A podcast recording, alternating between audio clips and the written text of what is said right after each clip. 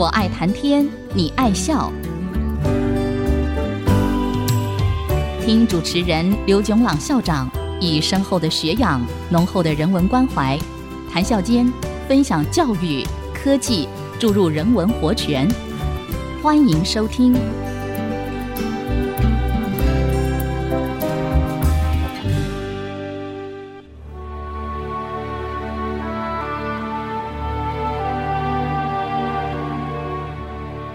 听众朋友大家好，欢迎收听我爱谈天你爱笑，这里是爱惜之音广播电台 FM97.5， 我是刘炯朗。上两个礼拜我们讲到如何保护个人资料的隐私权，我们指出一个最基本的原则是提高警觉性，要知道任何资料放在网络上就收不回了，任何资料放在网络上就永远储存在哪里了。另外一个基本的原则是没有必要，资料不必详尽清楚的完全揭露，换句话说，含糊其辞，混淆真相。混淆真相可以说是一个很广泛的观念和做法，可以应用到不同的场景。我们讲过，在生物界、在战争中、在运动比赛里头的例子。不过，我们讨论的重点还是放在资讯科技里头，混淆真相的手段和方法。我们上两个礼拜讲了好几个例子，我就不再重复叙述了。让我首先指出，在我们讲的还有其他的例子里头，混淆真相的做法都不是违反法律的行为，虽然有些例子可能有争议性的站在遵从和违反法律的红线上。让我们就撇开这些个案不谈，就从两个观点来讨论这些行为，一个是道德伦理的观点，另一个是公平正义的观点。不过让我先做一个交代，道德伦理和公平正义是几千年来哲学家、法律学家、社会学家等不断反复思考，而且有不同定义和看法的两个观念。资讯科技里头的问题只不过是其中一个，但也是一个重要的范畴而已。让我们先从道德伦理的观点来看。第一，混淆真相是不是一个不道德的行为？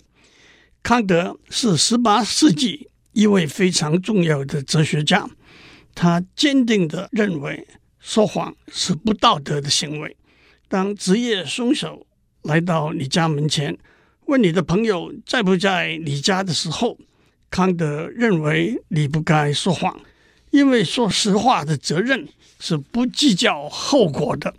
康德认为，即使对职业凶手说谎也是错误的，因为这违反了诚实是对任何人都不能躲避的责任。你不能主宰说实话的后果，因为后果是不可以断言的。换句话说，即使你老老实实的告诉职业凶手你的朋友是在你家里，职业凶手要不要杀死他，能不能够杀死他，还是不可断言的。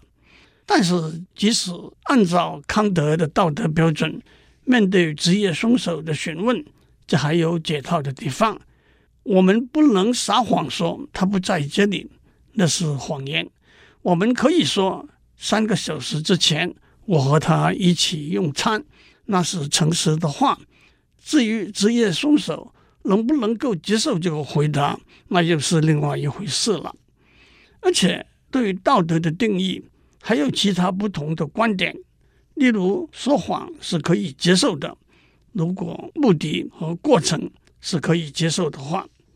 因此，当我们针对一个混淆真相的做法的时候，我们会问，这是谎言吗？它的目的是可以接受的吗？它的过程是可以接受的吗？对我们讲过的不同的混淆真相的例子，这三个问题的答案并不见得是完全一样的。以改写一个城市，避免别人做反向工程为例子，那不是谎言，因为改写过的城市还是一个正确会产生正确答案的城市，它的目的是避免别人做反向工程，在许多情形之下那是合法和合理的。至于它的过程是原作者主动改写，也是合法和合理的。让我们看另外一个例子，用一个应用软体点击网页上的每一个广告。一个有趣的问题是，点击一个对它毫无兴趣的广告算不算是谎言呢？那可能又是一个见仁见智的问题了。接下来从道德伦理的观点来看，第二，混淆真相是不是浪费资源呢？以 TraceMeNot 这个应用软体为例子，它随机的发出多个没有目的没有意义的搜索指令，想要掩盖真实发出的搜索指令，可是这就引起浪费搜索引擎的伺服器的工作效益，增加网络传输资料的流量，甚至电力的消耗等考量了。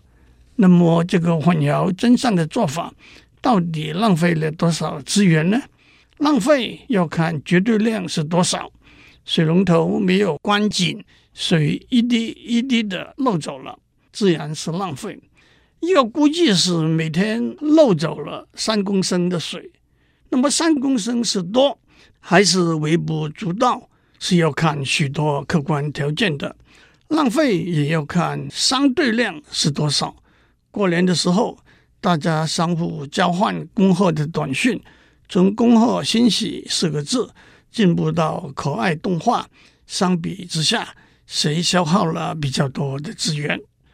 而且 TraceMeNot 可以振振有词地说，它是以保护个人隐私权有目的的使用这些资源的。接下来从道德伦理的观点来看，第三，混淆真相是不是占便宜的做法呢？首先，占便宜是什么意思？在一个共同生活的社会，大家共同付出代价经营了一个共同生活的环境，可是有些人或者付出比较少的代价，或者得到比较多的利益，都可以说是占便宜。譬如说躲过门禁溜进一个演唱会，但是这个演唱会是靠购票入场的听众支持的。譬如说市政府在街角上装了一盏路灯，有人在路灯底下张了一把伞，摆了一个卖东西的摊子，也许这把伞遮蔽了照在转角地方的光线，也许别人就不可能也在路灯底下摆摊子了。譬如说 Wikipedia 有许多志愿的工作者参与编撰的工作，也有许多人自动捐款，但是也有人既不参与志愿工作也不自动捐款，却使用 Wikipedia 获得资料，这些都可以算是占便宜的例子。请注意，在共同生活的社会里头，如果每一个人都要占便宜，那么共同生活的社会是无法支撑的。至于在资讯社会使用混淆真相的方法和手段呢，许多公开共同使用的平台，包括 Facebook、Google 等，他们赖以生存的一个资源就是使用者同意主动提供或者同意被动取得的资料。但是混淆真相的一些手段，可以说或者明显的或者暗暗的违反了这个默契。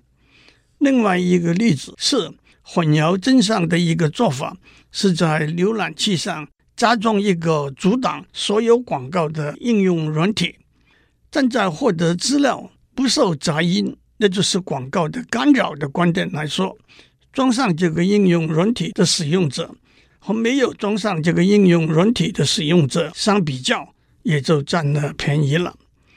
不过混淆真相的手段和方法的使用者可以提出两个辩护的要点。第一，相关的应用软体是不是任何人都可以无条件的免费使用？第二，对没有装置相关的应用软体的使用者有没有负面的影响？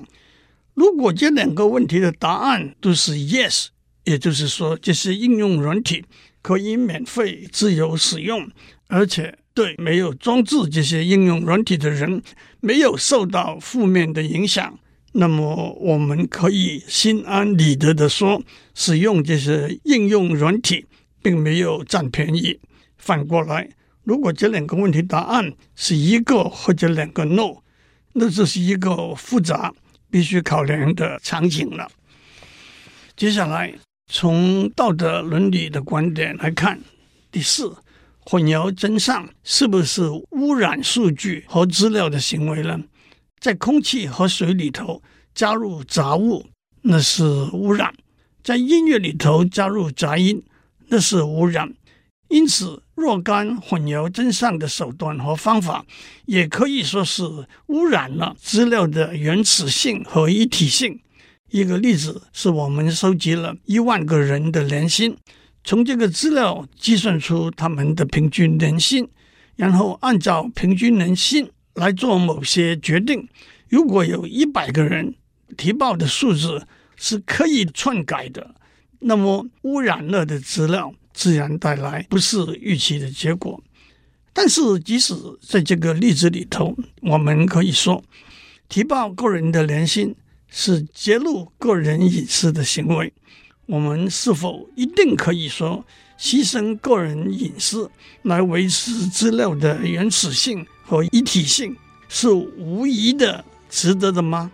另外一个问题是，清洁的空气、纯洁的水的健康价值是不必质疑的，但是许多资料库的原始性和一体性是否同样重要，也是值得考量的。我们先休息一下，待会儿再回来。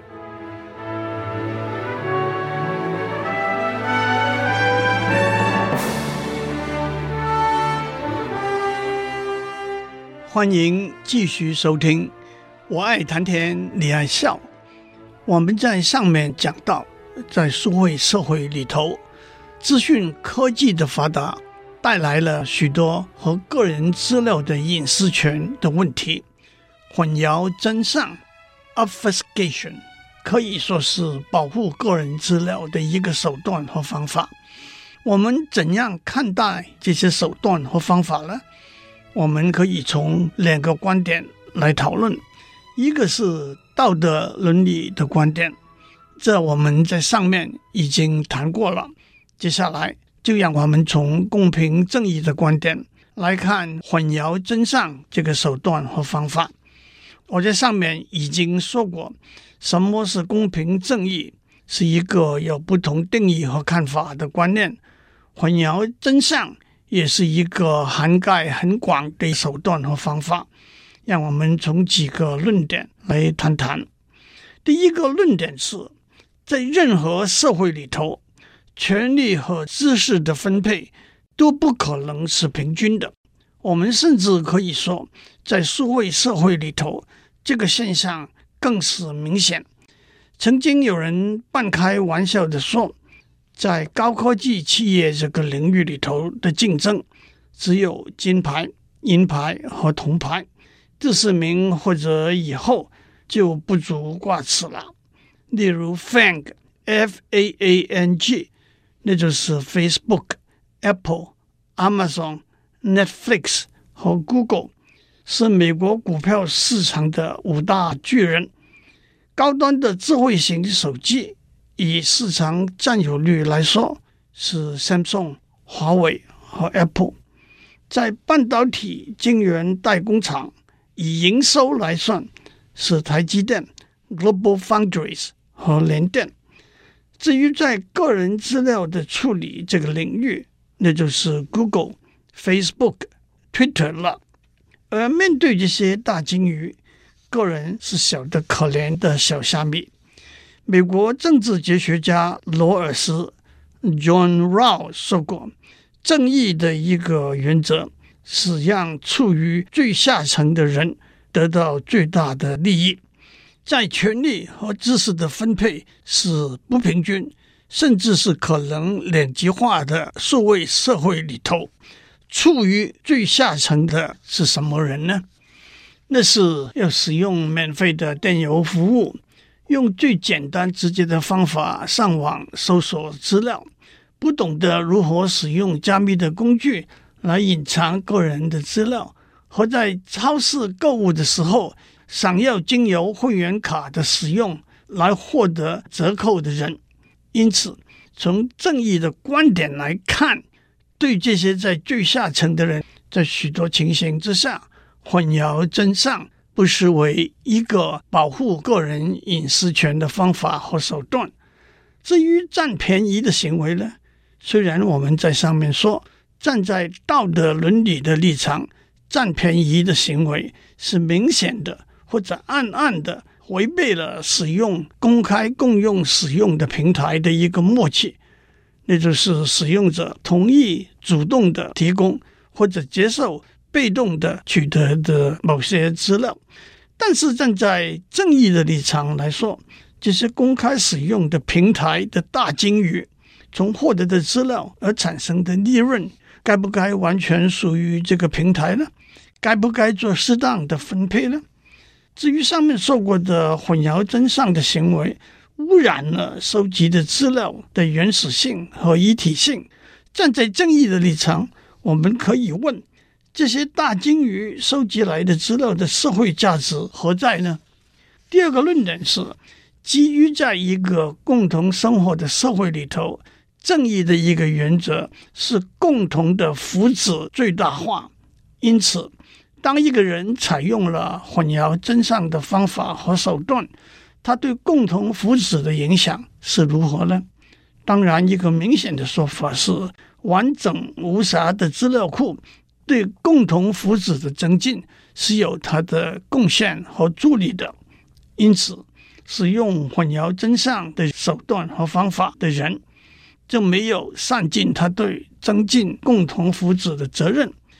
但是他也可以反过来问，他是不是的毫无条件、毫无保留、不计代价的提供他个人的资料呢？更进一步，作为一个好公民，难道他必须详尽的、准确的提供个人的资料吗？第三个论点是，当我们一再强调大数据的功能的时候，我们必须指出谁得到利益，谁得承受这些数据被泄露和滥用的风险。举例来说，网络广告公司说，如果能够追踪每一个消费者的消费行为，就不会浪费资源把不适合的广告送到不适合的消费者那边去，也同时把适合的广告送到适合的消费者那边去。但是得到好处的是网络广告公司和收到适合的广告的消费者而已。相似的，收集大量的数据会减低信用卡被盗用的风险，但是也同样有谁得到好处的疑问。讲完了从道德伦理和公平正义这两个观点来看混淆真相这个手段和方法，最后的一个问题是，混淆真相真的是一个有效的方法和手段吗？整体来说，这不是一个可以有明确答案的问题，还得看特殊的个案和特殊的手段和方法。正如整体来说，撒谎可能可以蒙骗得过去，也可能被识破；加密可能可以隐藏原来的资讯，也可能被破解；把一个城市改头换面，防止反向工程，是一个在软体工程 （software engineering） 里头讨论的相当多的题目。不但有不少的学术论文，也的确有应用软体的制作者使用这个方法和手段。让我也指出，恶意软体的制作者也会用这个方法和手段来掩蔽恶意的行为。至于改头换面的做法对软体的工作效率有没有影响呢，也是一个值得探讨的问题。另外一个例子是，政府为了在推特的平台上淹没反对政府的一个议题的推文，请了专人建立了推特账号，发出大量可以归类为这个议题其实却毫无相关内容的推文，是确有其事的。超级市场会员卡的制度的主要目的是以会员折扣来吸引顾客，不过同时也建立了每一个会员消费的记录。交换会员卡的使用既可以让超级市场达到吸引顾客的目的，却同时避免个人消费的轮廓被记录下来。点击一个网页的每一个广告的应用软体可以看成一个扰乱网络广告公司的运作的行为，倒不如使用一个阻挡网页上的广告的应用软体。其实在网络上可以找到有阻挡广告功能可以免费下载的应用软体。我倒找到一个网站免费提供这种应用软体，可是又有附加的一句话，我们是靠广告的收入来维持的，所以请您务必把我们的广告放在白名单里头。至于其他的例子，混淆真相或者确实有点效用，或者让使用者觉得比较安心，或者表达抗议的声音，或者是专家们要展示一下道高一尺魔高一丈的技术，都很难一概而论。今天我们就讲到这里，祝您有个没有云没有雾的一天，我们下周再见。探讨大小议题，举重若轻，蕴含知识逻辑，笑语生风。我爱谈天，你爱笑。联发科技真诚献上好礼，给每一颗跃动的智慧心灵。